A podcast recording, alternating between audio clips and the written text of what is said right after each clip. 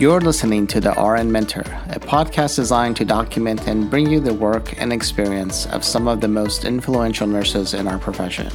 We will be sitting down and having a discussion with the leaders of today's nursing world as they share their work, how they navigate their nursing path, and their views on the future of the profession. My name is Ali Tayeb. I am a registered nurse, United States Navy veteran, a Jonas Veterans Healthcare Scholar, and your host for the R N Mentor.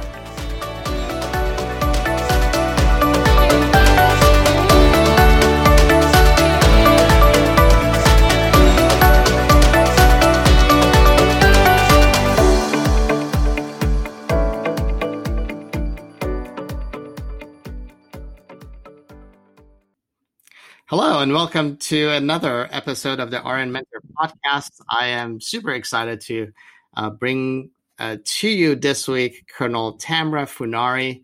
Uh, she is with the U S. Army Nurse Corps. She is a deputy commander for nursing and patient care services, medical surgical nursing consultant to the Army Surgeon General. Uh, Colonel Funari received her Bachelor of Science in Nursing at Mount Carmel College of Nursing. She earned her Master's of Science degree in the at the University of Texas and maintains a board certification as an adult health clinical nurse specialist. She earned her Master's of Military and Science uh, from the U S. Army Command and General Staff College. In twenty fourteen, she completed a one-year Executive Leadership Fellowship with Kaiser Permanente Headquarters and earned another master's degree in strategic studies from the Army War College. Colonel Funari has over thirty-two years of active and reserve military service. Her active service includes Chief Nurse and Chief Clinical Operations of U S. Central Command, Director, Delivery of Health Division, Office of the Surgeon General. Uh, she is currently serving as Deputy Commander of Nursing, uh, U S A MedDAC, Fort Stewart, Georgia. I think I screwed that up, but that's okay. And Colonel Funari has multiple peer-reviewed publications and presentations. Uh, she was recognized as a Senior Nurse Leader of the Year in twenty nineteen from the Army Nurse Corps uh, Association. Her key military awards and re- decorations include Defense Meritorious Service Medal, five military service medals, six Army Commendation Medals, an Army Achievement Medal, and various units, unit and service medals and ribbons. Colonel Funari is a member of the Army Medical Department's prestigious Order of Military Medical Merit. And welcome to the show, Colonel Funari. Thank you. And I'm, uh, I'm very happy to be here.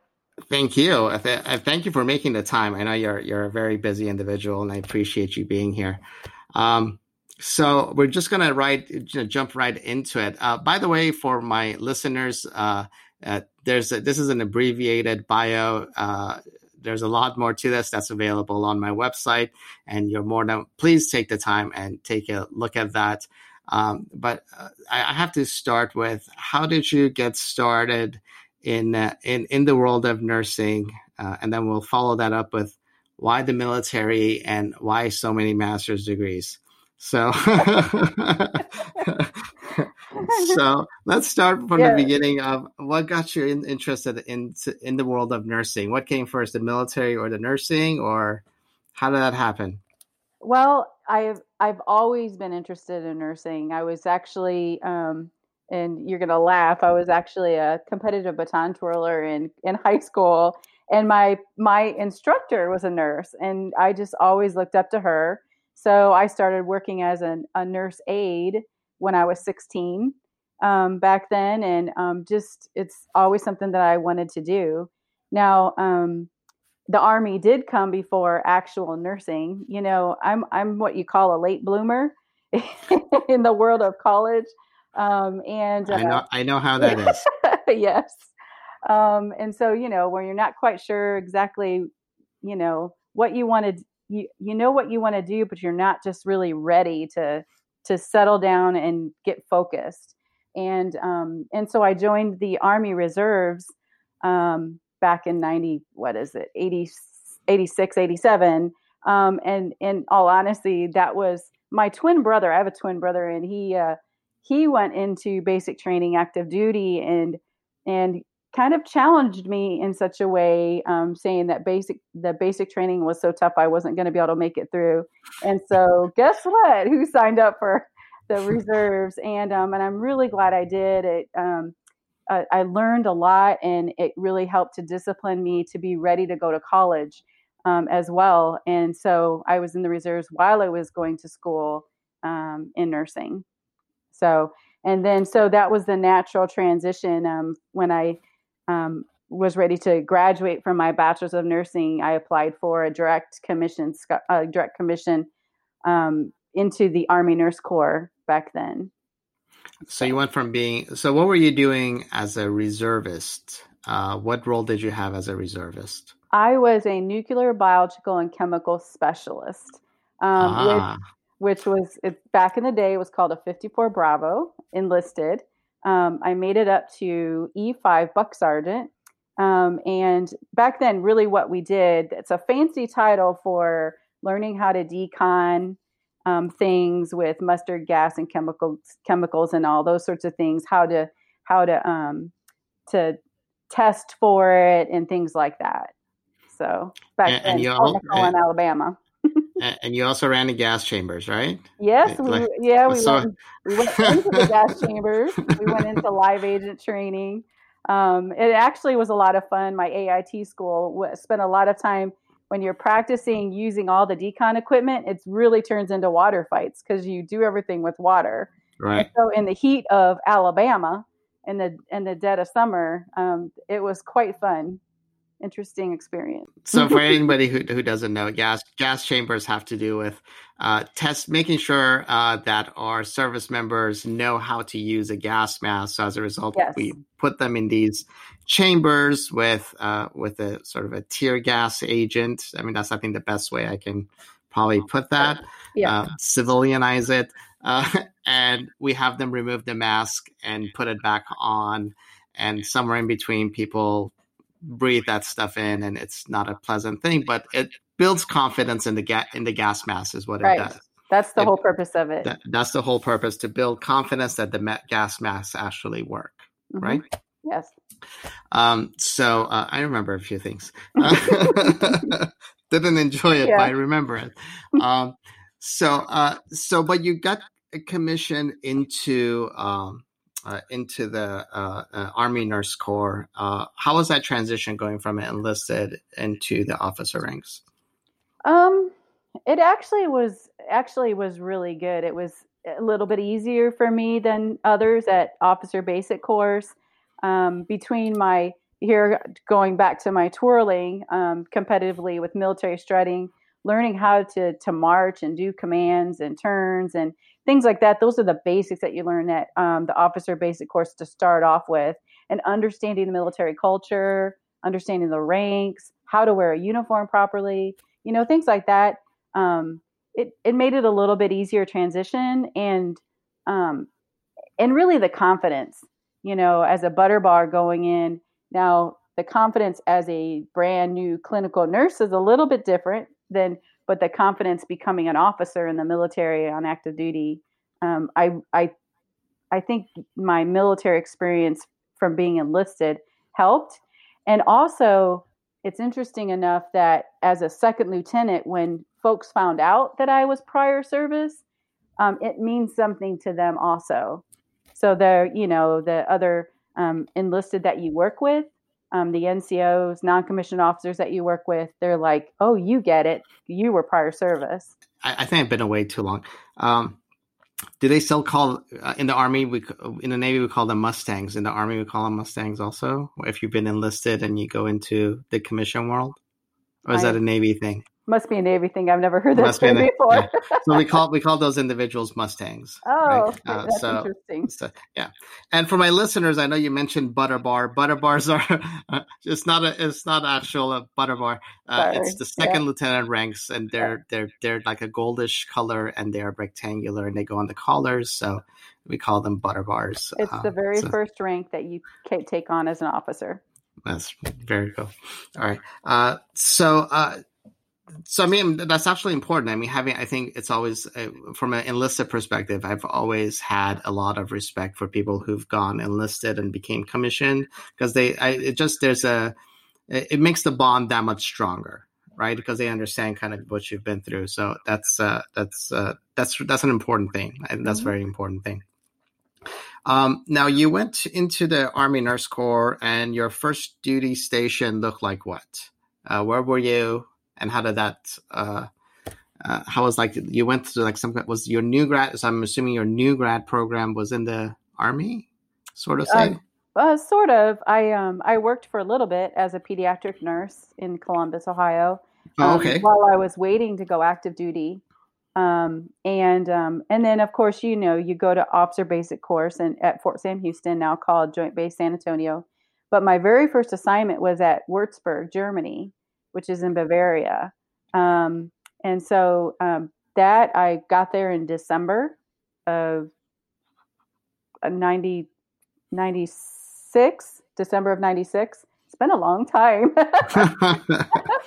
and um, and I was actually a single mom at the time, or at the time too. So my daughter came with me, and oh, wow. you know, it was quite the adventure. Um, I, I was part of the sixty-seventh Combat Support Hospital and um, U S A, you know, MedDAC in Germany, Würzburg, Germany. Yeah. Um, so were you, did you stay in, in pediatrics, or did they switch roles on you? No, um, just as I was getting commissioned, um, they no longer, they used to have a pediatric specialty, but that stopped right before I commissioned.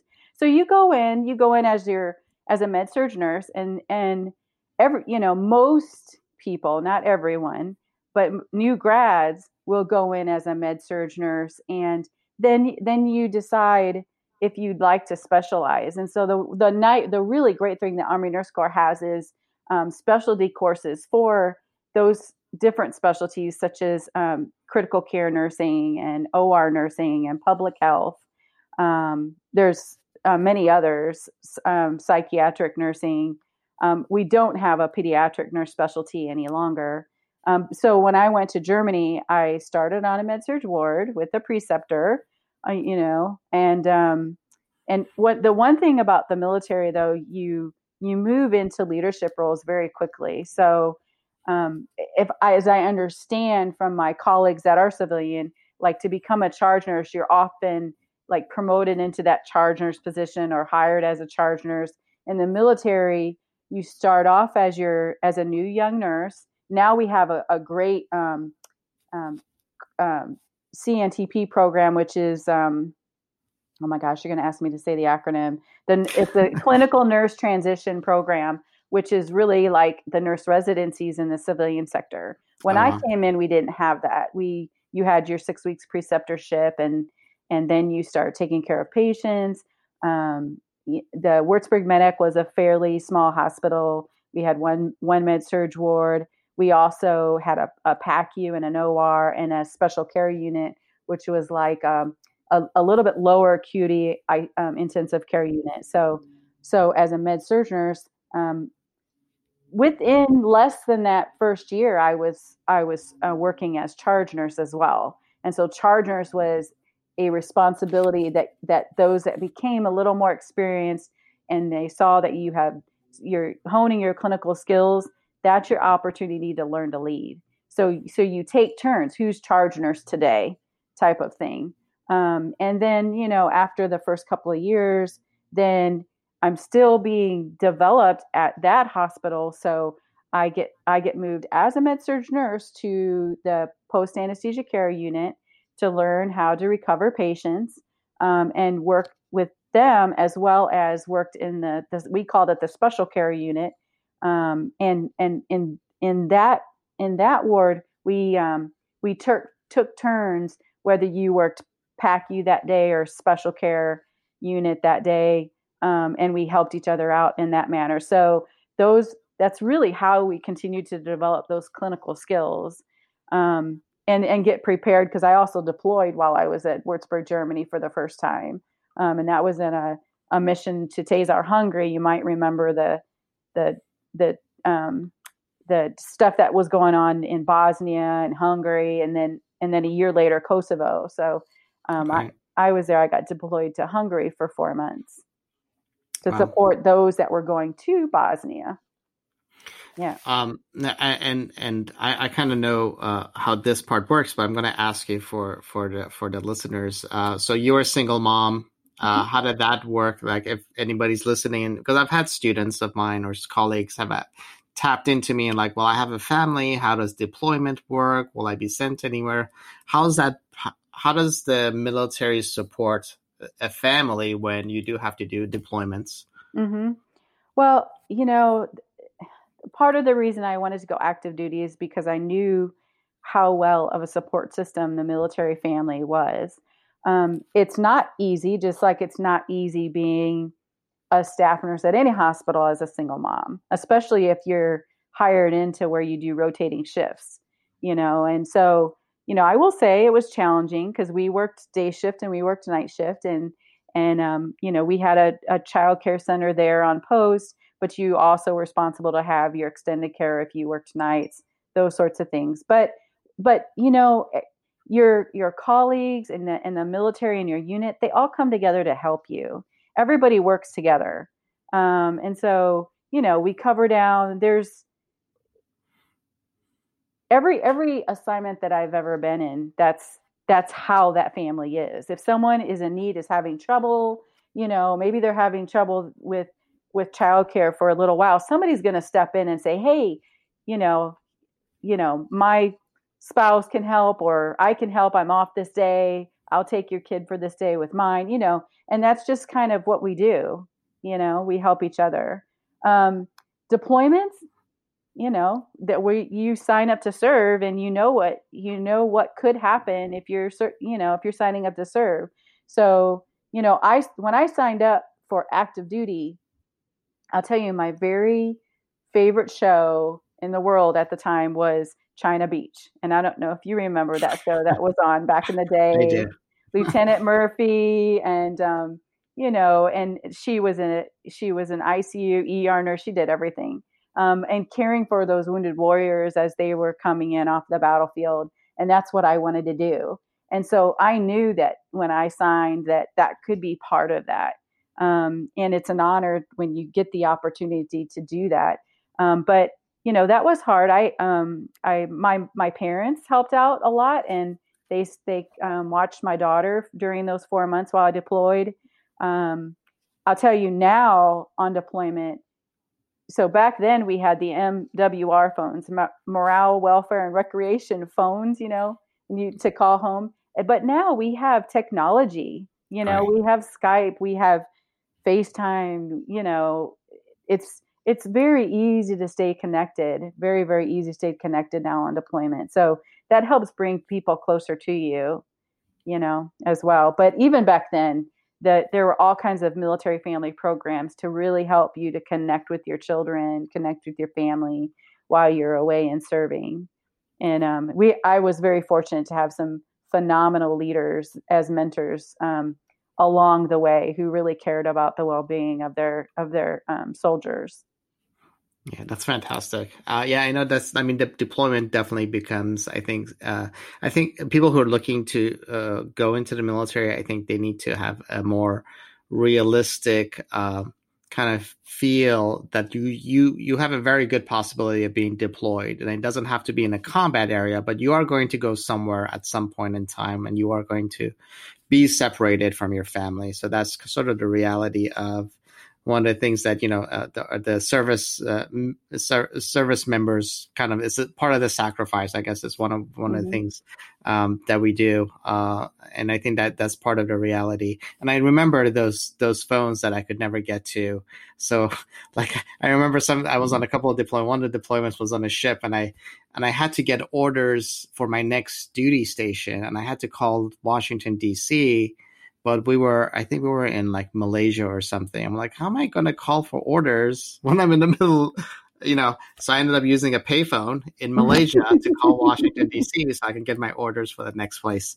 Uh, so yeah, the fact that technology has has brought the families closer together, I think it's amazing, uh, and uh, and and it's it's a good thing. Otherwise, it, it was snail mail, right? You mail, and two months later, you get something back, or So yeah, so uh, interesting.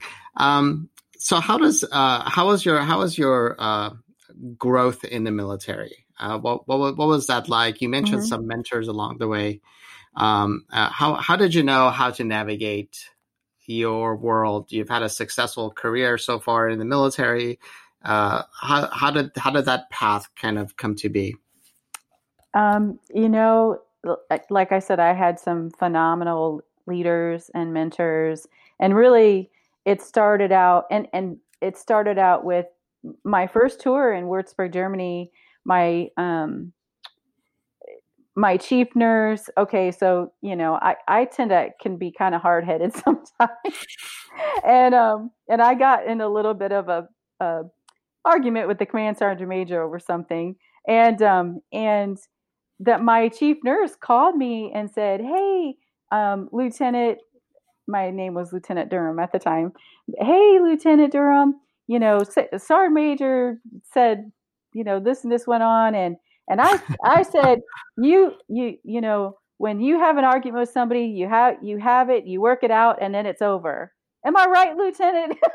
And it, it was awesome. But I mean, I learned a lot from, you know, from her and from my other, you know, my chief nurses, and, and I learned to reach out. So, you know, as I moved to, from different assignments, um, folks that I saw that I just really aspired to be like, you know, you gravitate to them. And then these, these just amazing leaders puts their arms around you. And sometimes, sometimes you have those conversations that you really don't want to hear, you know, but you know that they're doing it with love, and they're, they're trying to guide you. And I'll tell you this, this chief, this, um, the one chief nurse, I, I was like, oh my gosh, she's, she's really been very hard on me, but I got amazing evaluations from her, and she said, you were a serious officer. And, and so, you know, those conversations they're having as part of your development, because they want you to grow. They want you to grow in your really critical thinking. And now we kind of call it adaptive, adaptive leadership, right? Um, to be able to look past what, what's currently going on right here, and, and look at all the different avenues of approach to make that best decision. And how do you communicate with others? And um, and these mentors really taught taught me these skill sets in, in, you know, some very real ways. I always, always had people that were looking out for me, following me, reaching out, pushing me. Um, you know, we knew each other at Kaiser Permanente. And when I got there, um, I had two two coaches that um, that. you know, I had mentored me before. And one, we, you know, we did projects for the Nurse Corps, we did projects for Kaiser, and, and then, okay, um, Colonel Funari, when are you going to publish? We need to get this on paper. We need, you know, and so pushing me, we expect a product at the end of your tour there, you know, and helping me to get through that. Cause you know, you get busy, and without people saying, hey, you're getting on time, we need to get this out there, this is a great experience. Um, and, and really helping you navigate, navigate how to publish, number one, that sort of thing. All of that is growth. You know, what do you want to do next? I had, um, I'll tell you, when I was at, uh, when I was in San Antonio, I actually put in a packet for a PhD um, scholarship, because I thought, okay, I've, I got my master's degree, I've done, you know, all this stuff, this is the next step, right? And I couldn't sleep at night. I sent my packet in. I couldn't sleep at night. And I was like, is this really what I want to do? Because I love being around people and leading. And, and do I really want to, you know, when you, when you get your PhD, you're, you're now you're a neuroscientist. And so now for a period of time, you're expected to do research, and you got your utilization tool and all this stuff. So it kind of pulls you away a little bit from the kind of clinical nursing and leading that I just love, right? And so um, I talked to one of my mentors, and I pulled it.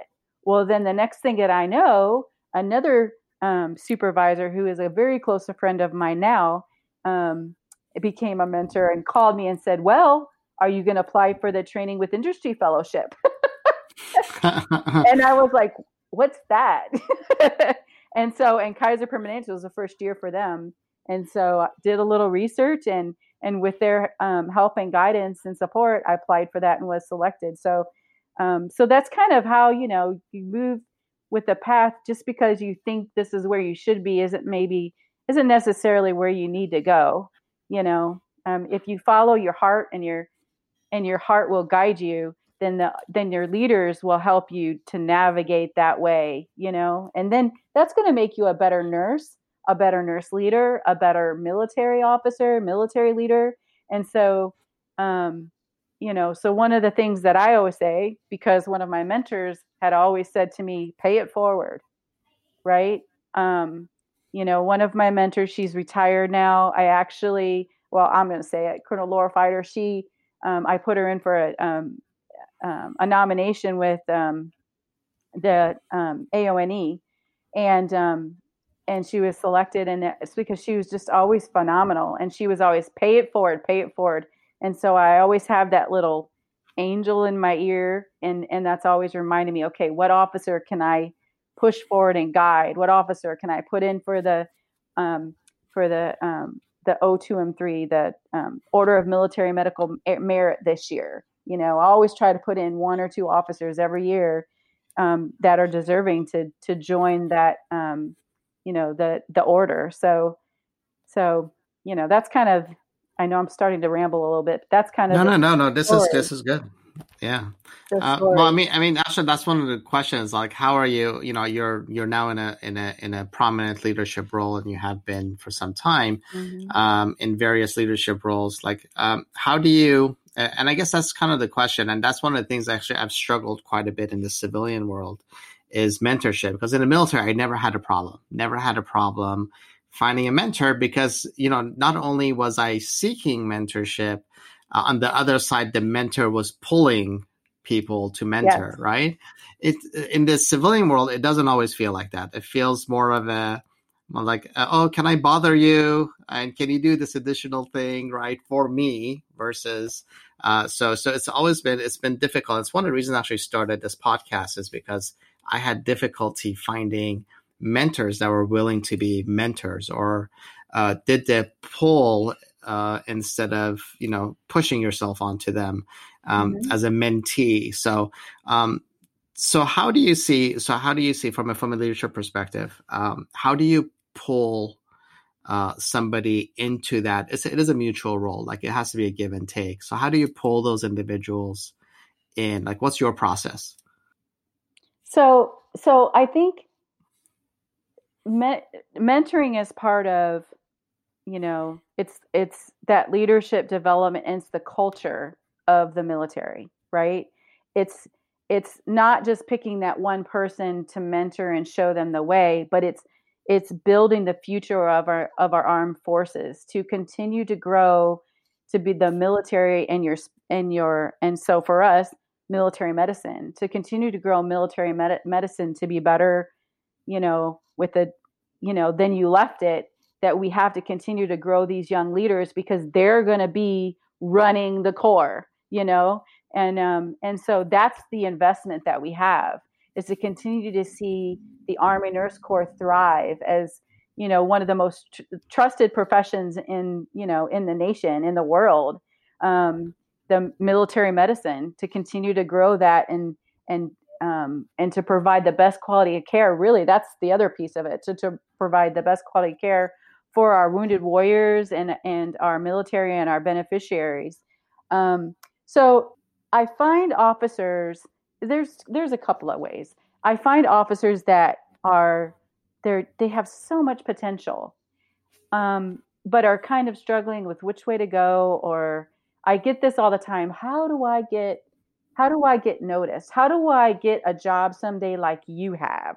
You know, um, you've done this and this and this. How do I get there? And so, okay. And I had this conversation today. We had the med for Med Surg Nurses Week. We had a town hall with all of our Med Surg nurses um, that wanted to join. It's a volunteer thing, but it's the first time we had it, and um, and we got some of those questions. But you know, I provide. I I tell them. You have to look up and out, right?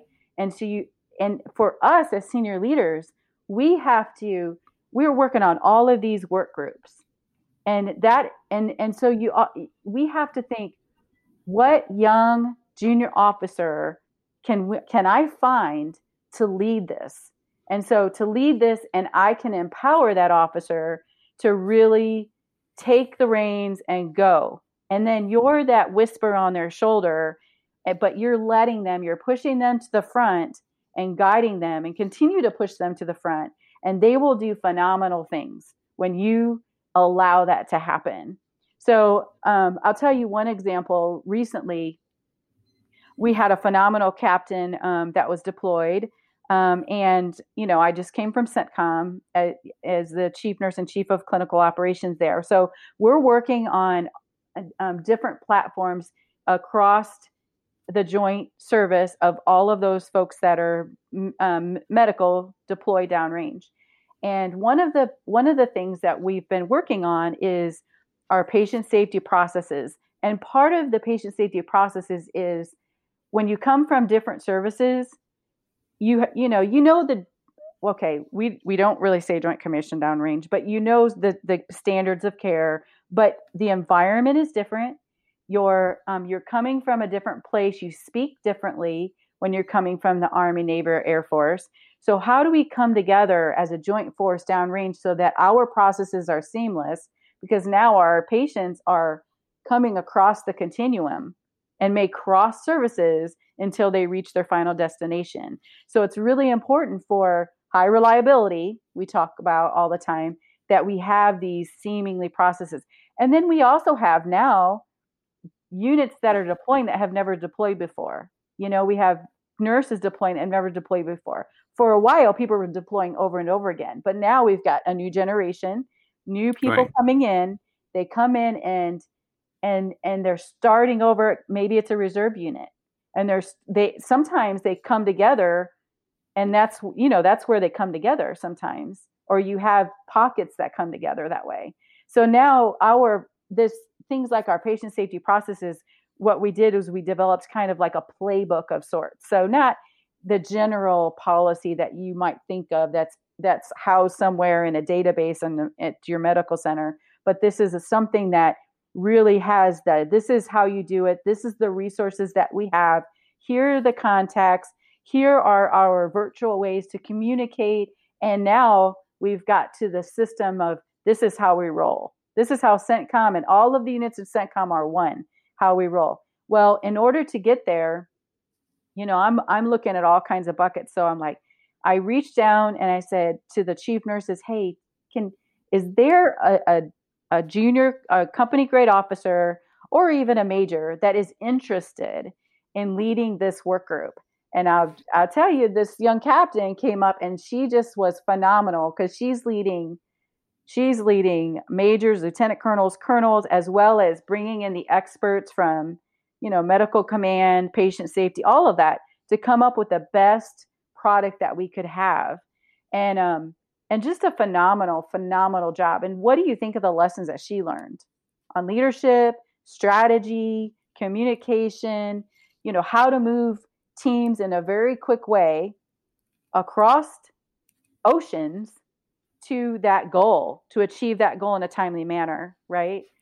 Phenomenal. And so that's kind of what, what I do pretty regularly when I see, you know, it's, I, to say a process is kind of hard to say that, but I'm always on the lookout for that bright officer. And, um, and sometimes they reach up to you, you know, I get, you know, right now we have this new marketplace and you apply for jobs, and I have officers reaching up and saying, hey, will you talk to me about this? What do you think I should do? You know, what, what kind of broadening assignment, you know? And so I always ask them, where is your heart telling you? Where do you want to go next? What, where is your love? What do you want to do and be in the next five or ten years before you even start talking about what kind of roles you should be applying for? Yeah, uh, that that's I mean, that's that's definitely good advice, because, you know, with the new generation of nurses, uh, a lot of the nurses don't go to one place and stay there. They right. move around. Um, so I, I know, like I work, I, I worked at one of the, actually the Kaiser facility you and I met at several years ago. Uh, like I know we had nurses there that had started there, retired there, and that's the only thing they knew. But, you know, mm-hmm. a lot of nurses don't do that anymore. They move around, they move cities, they move hospitals, mm-hmm. special sessions and so on.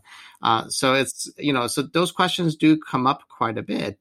Um, and, you know, I think it's important from, from a leadership perspective or from a mentor perspective to be able to guide those individuals. Um, so an important role to, even if it's for the one-time advice, I think it's an important role to, uh, to hold, uh, to be that, mm-hmm. to be that resource. Actually, I still have students that call me up like a couple of years after they've graduated and they say, "Hey, I'm tr- thinking about doing this. What do you think?" So I haven't heard yeah. from him in two years, but but here I am, like, you know, sitting down with them and kind of uh, working their option. And it's important. It's important for them to have that realization of uh, what's going to make them um, uh, like feel better or feel better about what they do, what they're doing. Yeah, it's important to be accessible, and and you know, rank can be intimidating, so it's important to present yourself in such a way that they feel comfortable knocking on your door or, you know, coming to ask questions. So you, you have to be accessible. And then when they do ask, oh my gosh, that has to be one of your top priorities. You know, um, in the Army, what is our number one asset is the soldier. We have to make that time to sit, even though you're so crazy busy, because the business of medicine, the, the healthcare operations don't stop. But you have got to find that time, thirty minutes or an hour, to really sit down with them with the undivided attention that they deserve. And they will always remember that. And then when they, when you see them succeeding, because, you know, we always have the announcements, so-and-so got promoted, so-and-so got published, the Army Nurse Corps puts out a newsletter, always, you know, it takes two seconds to send a little note, congratulations, hey, pay it forward, you know, think of that next person. And, and that's, since I learned that from my mentor, that's something that I always say too. You got selected for the Order of Military Medical Merit. You've just got inducted. Pay it forward. Who are you going to select next year? Right, right. Um, now, as you're talking about this, uh, I, I'm, I'm getting I'm getting this thought that that's sort of formulating in my head. So, if you're looking at the profession of nursing overall, right, what would you say if you're looking at an individual? Um, that is looking to grow in the profession of nursing, right? Um, like, what do you think would, would be some qualities that would um, not necessarily expedite, but, but put them on the right path? Like, what are, you know, if I'm a, if I'm a nursing student looking to go, go get my first job, or I'm a, I'm a, I'm a new nurse in the profession, what are some qualities that would make you, that you think would make them, um, not necessarily just successful, but uh, more of a um, active contributor uh, to the profession of nursing? So whether I'm, I'm sure the similarities are going to be the same with the military versus the qualities are going to be similar. For sure. So you have a new grad that's coming in. Number one, hone your clinical skills. You know, often the young um, lieutenants or young brand new nurses, and I heard this from my own daughter. She's a labor and delivery nurse. Oh, well. Um, Yeah, but she started on med surg floor. Her love was to go into labor and delivery, and she, you know, the but the residence she got was at a med surg floor. And I said, "Grow where you're planted, right? Grow right. You're planted and do be the best that you can be there, and learn your skills. If you're the best med surg ever, nurse ever, will be the best blank, you know, because you have you have to start there. So that's number one." Um, so slow down, uh, you know, um, it'll come. And then while you're there, um, you, you know, early leadership development opportunities like infection control, you know, be that infection control lead on your ward and be part of that team, or patient safety, or performance improvement, or, you know, we have our professional practice model of the patient caring touch. Get on that committee, you know. Shared decision-making. There's so many committees within the hospital that offer leadership opportunities and also help you to learn about that niche in, in healthcare. You know, you'll learn everything that you could ever want to know about infection control if you join that infection control work group.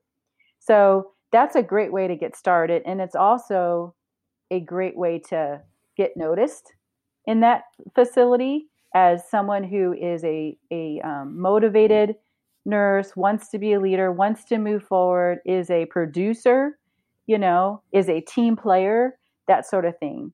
Um, you know, and, and sometimes it takes a little bit of extra time on top of your shift to be able to do that, but it's all well worthwhile. Um, and then um, continuing in the education path, it's important to con- keep learning, um, continue to read, join a professional organization. And um, even if you can't be so active where you go to meetings and everything, but read the literature, you know, stay engaged. Um, that's another, another thing that one of um, my mentors had said to me, um, actually out, um, one of the former Surgeon Generals, in when she, I went to her promotion ceremony, and she said, stay engaged, Tammy, stay engaged. And that's, that's really, you know, really one of the main things you can do, because you never know where that opportunity is going to offer itself. Mentor others. You know, if you're a staff nurse, volunteer to be a preceptor. You're going to learn from the person you're precepting. You're going to learn leadership skills. You're going to, you're going to become a better clinical nurse because you're teaching. Teachers, you know, it you always, because you get very detail oriented and your critical thinking is just on fire when you're teaching. Um, so, you know, volunteer to be a preceptor. Oftentimes you see, oh, I'm always picked to be a preceptor, but that's, that's an honor, because you're growing, you're paying it forward, and you're growing that younger nurse, and you're also developing yourself. So those are some of the early things that I would do. And, and like I said, again, continue that education process.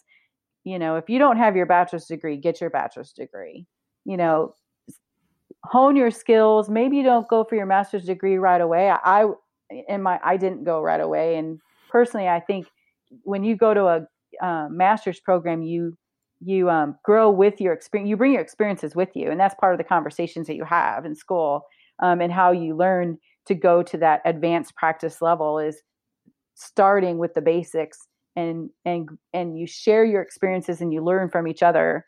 Um, so continuing to learn, step outside of your field, find a mentor that's not a nurse, find a mentor that's maybe not even part of medicine.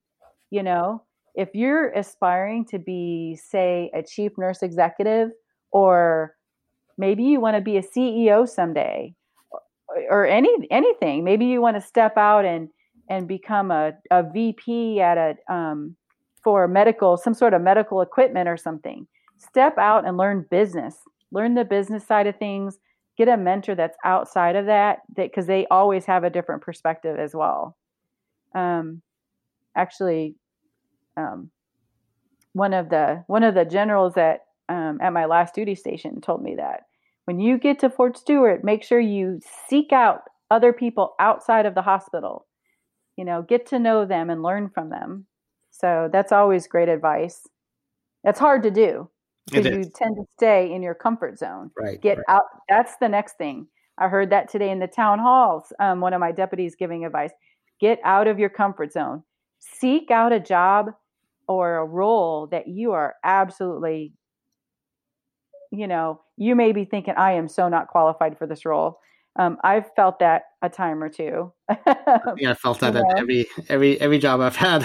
Like, yeah, well, yeah, because even if you go, you know, okay, I'm a deputy commander for nursing right now, which is equivalent to a chief nursing officer or chief nurse executive or whatever the title you use at a at a medical facility. Um, but I tell you, even though you have it in your mind, what all the things you need to pay attention to. Um, it's still a huge growing curve when you go to a new organization, because you have to learn the people and their processes. And guess what? At this facility, I'm not just in charge of nurses. I'm also in charge of patient care services. So I've got the radiology laboratory, pharmacy, you know, public health, all of those things much as well. Scope. Yeah, it's much bigger scope. So you're learning outside of your field. So now I'm learning all kinds of things that I w- never even knew the terminology for when it comes to lab. Yeah, you know, for example. Yeah, because actually I was like talking. Uh, my a couple of my students were doing presentations today, uh, and then when their presentation was uh, was over, so I was telling them about this other stuff that they could think about, you know, as a uh, as a.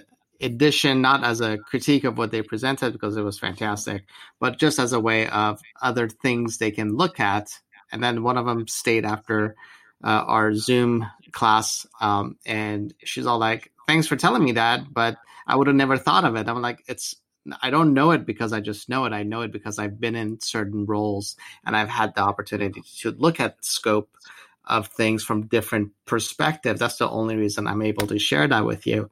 Uh, so I said, with time, with experience, all that stuff, it's not it's not natural for us to always look at things, you know, in a certain way, but it's experience. So as you build experience, I think it's important um, yeah. that you bring, you see those different points of view. So, uh, yeah. So, um, and I know you're in this role fairly new, a few weeks.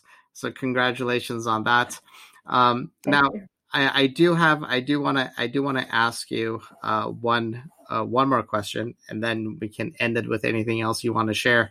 Um, I want to ask, what are some things, and if you're working at like as a civilian and you're looking to join the military, uh, or if you have aspirations to be in the military, uh, what are some things uh, that you would tell people to know? Or, uh, because I know the civilian nursing experience, I mean, the nursing part is the same, but the military comes with these additional components. What would you say they should uh, think about or know about the military? It's not I, it's we. We're there to serve. We're there to, you know, especially, you know, we're there to support our um, our soldiers, our combat arms. Um, we're there to support them, right? They're That's the only reason we're here, is to, to support and provide the best medical care for our soldiers. So you really have to think about it like that. It's not about a business. It's about caring for our soldiers and our families, um, our beneficiaries. Um, and, and it's really important because, you know, when you have, when you have a soldier that's deployed and their, their spouse is at home and you're caring for them, it's so important to have that best, the best care ever, because that gives that soldier peace of mind, right? And so all of that kind of comes together, and readiness. So readiness, we talk about readiness quite often. We have our medical readiness, which is keeping up with yourself to stay healthy, medically fit, you know, make sure that you um, get all of your, you know, eyes, ears, everything's taken care of and is um, ship, you know, top shape. Um, our physical fitness is also part of readiness. Uh, we also, for the medical field, we have our medical readiness, and, and our, you know, we're alike in some ways in what we do in the, in the hospital, but we're always preparing for what skill sets do we need when we need to deploy and take care of trauma, or, um, or the kind of, you know, the injuries or disease, non-battle injuries, even the silent injuries, the, you know, um, the traumatic brain injuries that, that occur, um, and different things, behavioral health, um, things that occur because of being deployed or multiple deployments or whatever the pers- the things that's going on with those soldiers. So, um, and then our, our clinical skills. So, you know, as a, so as a med surg nurse, I'm a med surg nurse.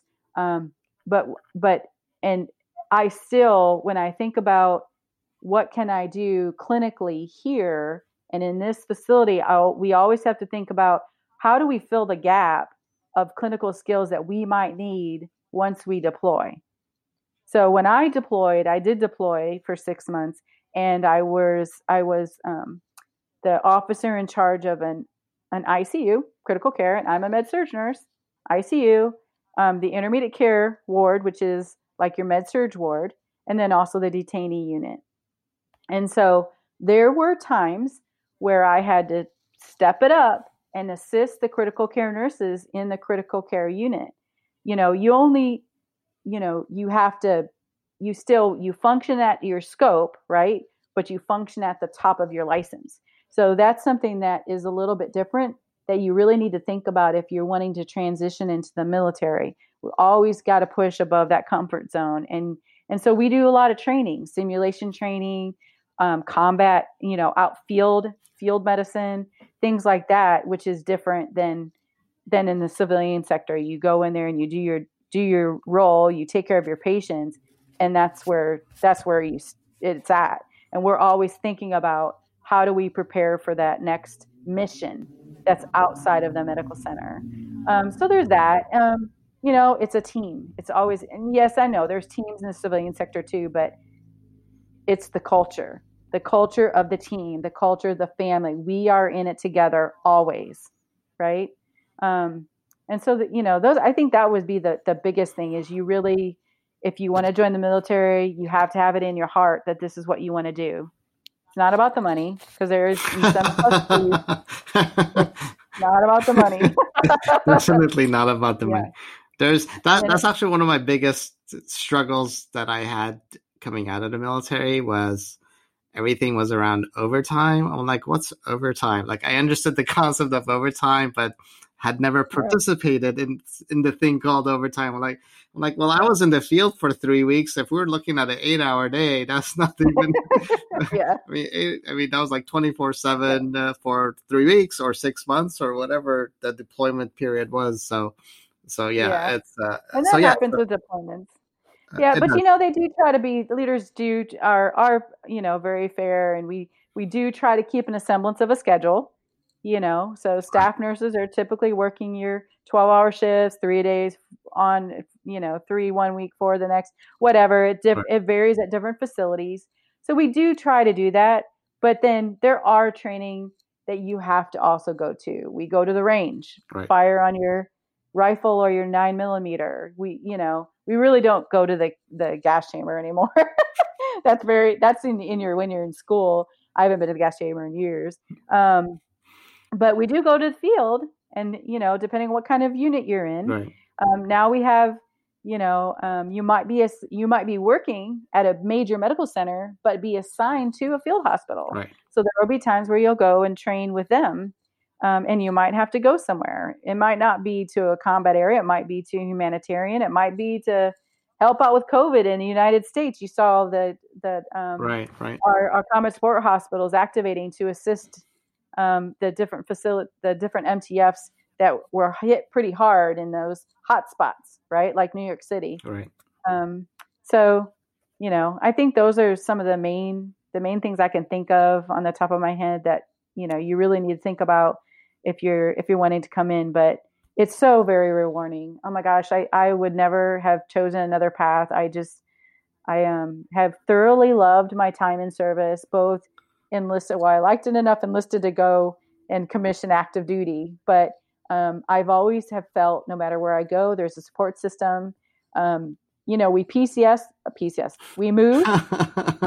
P C S means you move to a new location, and um, and I'll tell you, uh, my husband, you know, uh, I was moving all the way from California to D C, and my husband went ahead of me, and guess what?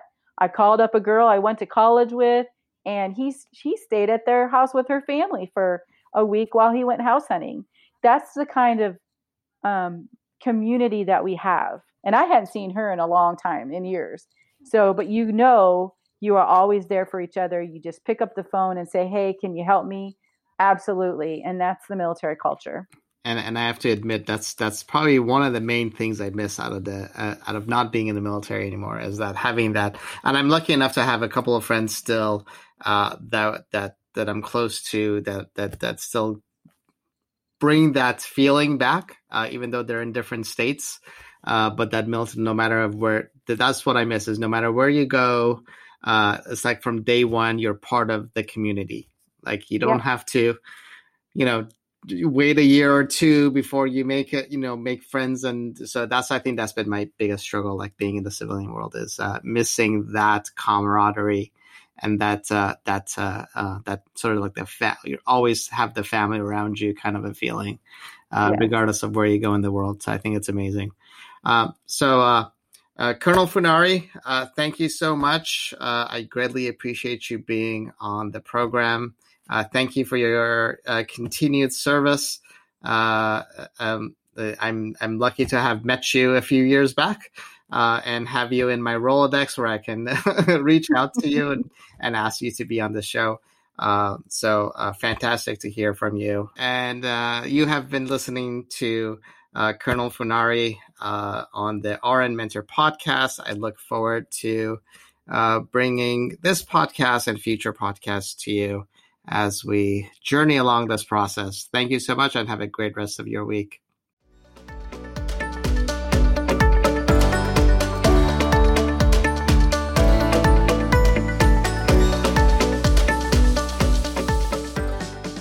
You've been listening to the R N Mentor with your host, Ali Tayeb. Please don't forget to visit w w w dot ali r tayeb dot com. That's w w w dot ali r tayeb dot com for podcast notes and resources. And don't forget to subscribe. Until next time, I wish you fair winds and following seas.